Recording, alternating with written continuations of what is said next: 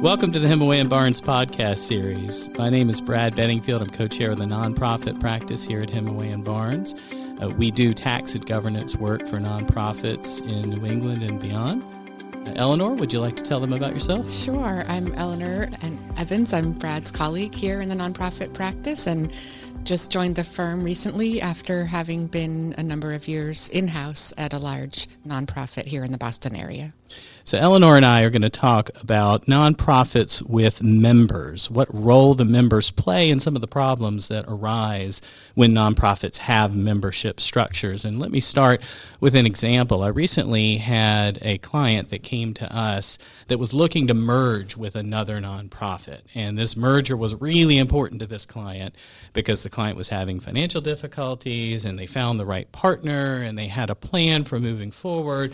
And they talked together about how it would work programmatically, how it would work financially, and then at a relatively late stage, they brought the lawyers in, and the lawyers sat down and mapped everything out. And one of the things that we discovered, and this was fairly close to when they wanted to do the merger, was that the board of directors of our nonprofit couldn't do what they thought they could do. The board of directors thought, you know, we've got all this lined up, we're going to have a vote, we're going to merge, and it's going to be great. And suddenly they discovered uh, that they had this membership structure, and the members needed to get together and do something, and they had no idea who the members were. Um, how does this happen, Eleanor? What are members, and what role do they play in a nonprofit? Sure. Well, let me just take a step back and talk a little bit about some history of nonprofit corporation law. In many uh, in the past, many states, including Massachusetts, required all nonprofit corporations to have members. Over time, states have been doing away with this requirement, and in most states today, a nonprofit, when it's setting up, can choose whether it wants to have members or not.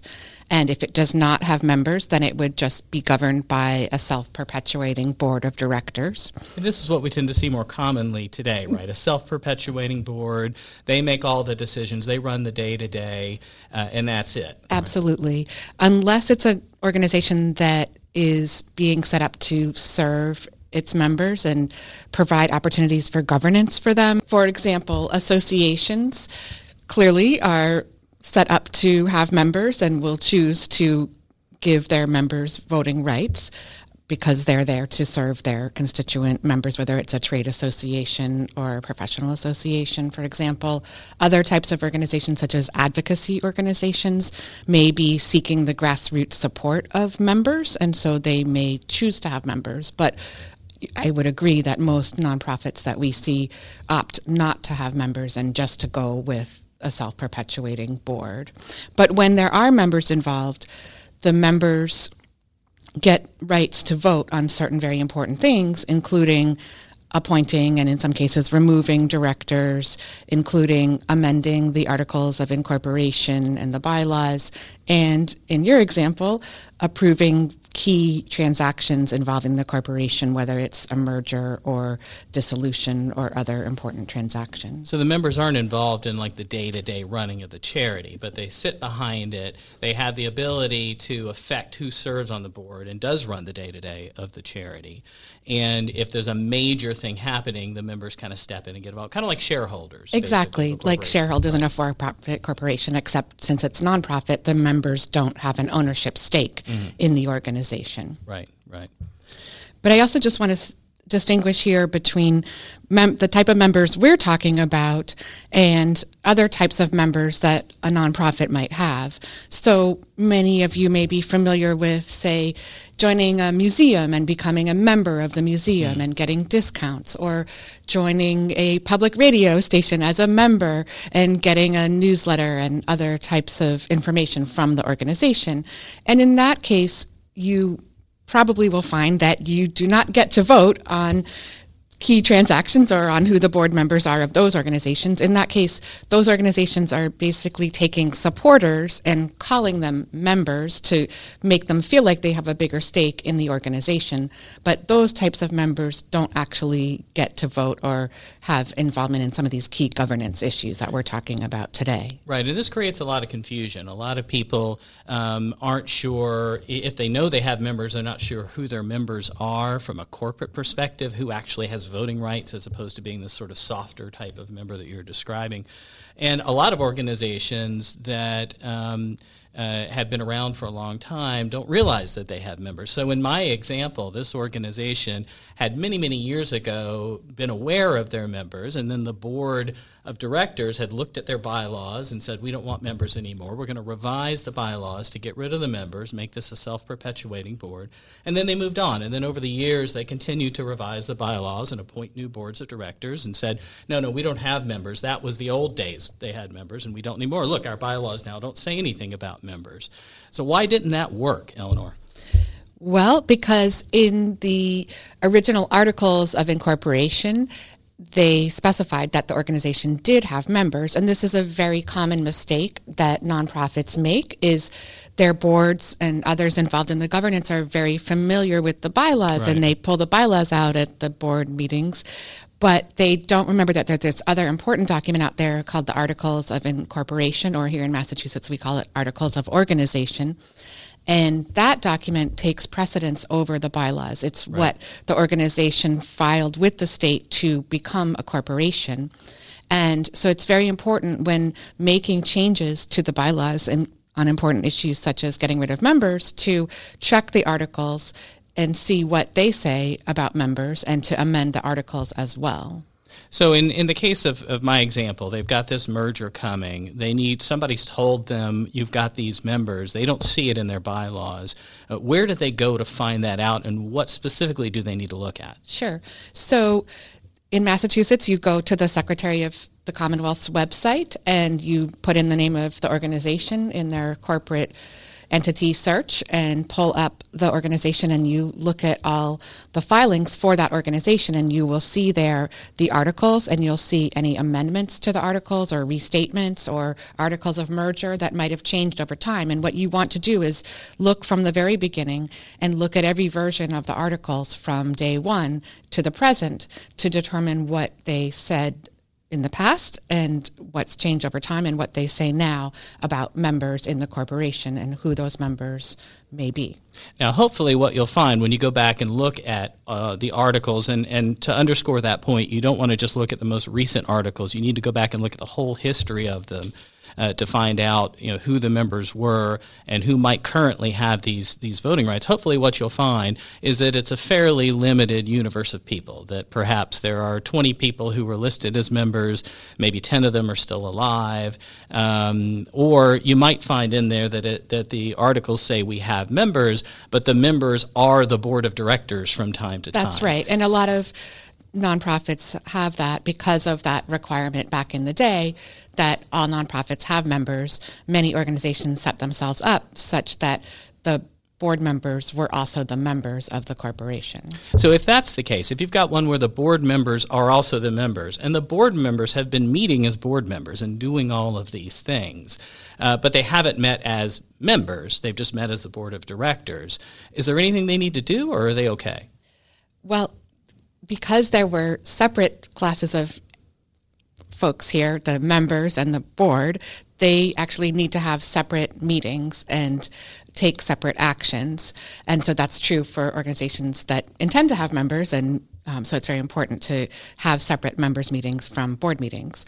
So in that your situation, what would need to take place where the board thought that they got rid of members and hope, and maybe the board members are, you know, the members, right. they, the board could then today meet as the members of the corporation and take the vote to amend the articles to get rid of members, and then um, and then that would be filed with the Secretary of State those articles of amendment, mm-hmm. um, and then the board would have. I mean, the members would no longer exist, and the board would meet and then could ratify actions that were taken uh, in the interim between the time when they thought they got rid of members to the present. Right. So in that situation, it's fairly easy to remedy. You need to do it because you don't want to have any doubt as to who has the power to do the things you need to do, including this you know, merger transaction that's going to save the charity in my example.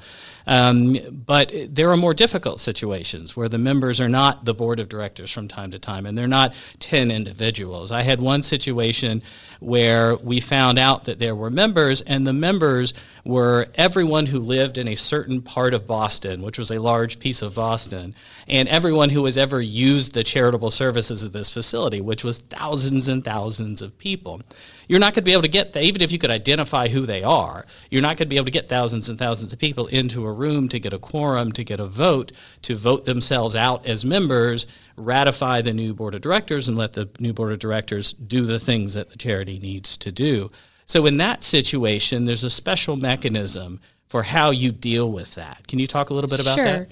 So, state nonprofit corporation law um, usually provides a procedure for nonprofits to petition a state official, usually the Secretary of State, to allow the nonprofit to amend its articles if it doesn't know who the members are. And here in Massachusetts, we have such a procedure. And so often these procedures will include attempting to identify and contact members and giving notice of this opportunity to vote on this transaction. And that's often done through publicizing the meeting or the opportunity to vote in a newspaper or some mm-hmm. other right.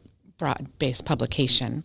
And what the nonprofit would do is coordinate closely with the Secretary of State's office and discuss with them how best to go through this. And of course, look at the statute and, and hopefully also work with an attorney to guide you through that process. Yeah, and this happens not infrequently. Here in Massachusetts, because we have so many nonprofits that historically had members, and those membership structures were often very broad and diffuse, it comes up now that, that uh, organizations need, are at some big inflection point and they need um, somebody to make a decision and they discover that they have these members that they'd forgotten about and that the members are in the thousands. Uh, in that situation, the Secretary of the Commonwealth's office has seen a number of these, and so they they have uh, a system in place and a process in place to intake them. It's extremely important to go to them and work with them from the beginning. Um, you're you're going to have to uh, try to identify as best you can who those members are. You're going to need to take reasonable steps to get in front of them. That could be putting flyers up in the community. Uh, if there's a particular facility people are visiting, putting flyers up in that facility, letting them know when the meeting's going to be to take this action. Um, putting uh, something in the newspaper, as you said, is one way to try to get out in front of people. Then you're going to need to demonstrate to the Secretary of Commonwealth's office that you did the best you could to find out who the members are and to let them know that this meeting was happening. And then you document the meeting, how many people showed up, how, how much, what, what they voted for file your petition with the Secretary of the Commonwealth's office. And we found them to be very reasonable and very helpful in in as long as you do all those things and as long as you've checked in with them in advance to make sure that the notice you're sending out is sufficient in their eyes rather than just doing it and then hoping for the best afterwards. We found that to be a really effective way to address these membership structures uh, going forward. And one thing that's also really important is looking at if you do have members, how are they defined in your articles and to be sure that it's very specific and measurable mm-hmm. as to who your members are so that right. it's not like you said everybody in a particular neighborhood or every anyone who's ever received services from the nonprofit but mm-hmm. to you know have a very specific thing you know many organizations members pay dues so of course that's an easy way to keep track well maybe not easy but a specific right. way to keep yeah. manageable way to keep track is people who have dues or who have affirmatively made some effort to become a member Right. So you mentioned some of the positive reasons why you know we've been talking about memberships as as sort of a negative thing that, that's a problem to deal with. You've talked about some of the positive reasons why somebody might want a membership structure where you've got you know a particular community, a, a, a cooperative association where where people are um, uh, where you want those people to have a voice in the direction of the organization. Um, what are some some negative consequences of having you know membership structures that are maybe too easy for people to get into or too broad and too diffuse? Sure. Well, sometimes what can happen is a controversy might arise in the organization about the direction that the organization is going to take, or if it's an advocacy organization or another organization that might support a particular initiative in the community, you might find that there are people who support that and people who don't. And some, in some cases, including even very large national organizations, environmental and other organizations, mm-hmm. we've seen situations where there has come a, a very um, controversial political topic or stance that the organization is either taking or that people wanted to take. And so sometimes if the mem- barrier to membership is too low, then folks who are advancing a particular cause may seek to game the system by getting lots more people to join who Right. Have their point of view. But you could also look at that as a natural consequence of having members. And if folks want to join the organization and want to support certain things, then that's what the membership structure allows for. And I think the key here is that you want to be thoughtful about your membership structure. Make sure that how, whoever you're inviting to be a member, however you're setting it up, is consistent with uh, how you want the balance of power between the members and the board of directors to, to work programmatically for whatever you're trying to do as a charity. So, some key takeaways from all of this check your articles of incorporation or your articles of organization. Don't rely on the bylaws, which everyone's more familiar with. Have somebody go back and look at the history of this and identify if you have members and who they are well before you need them so that you're not doing this in an emergency situation.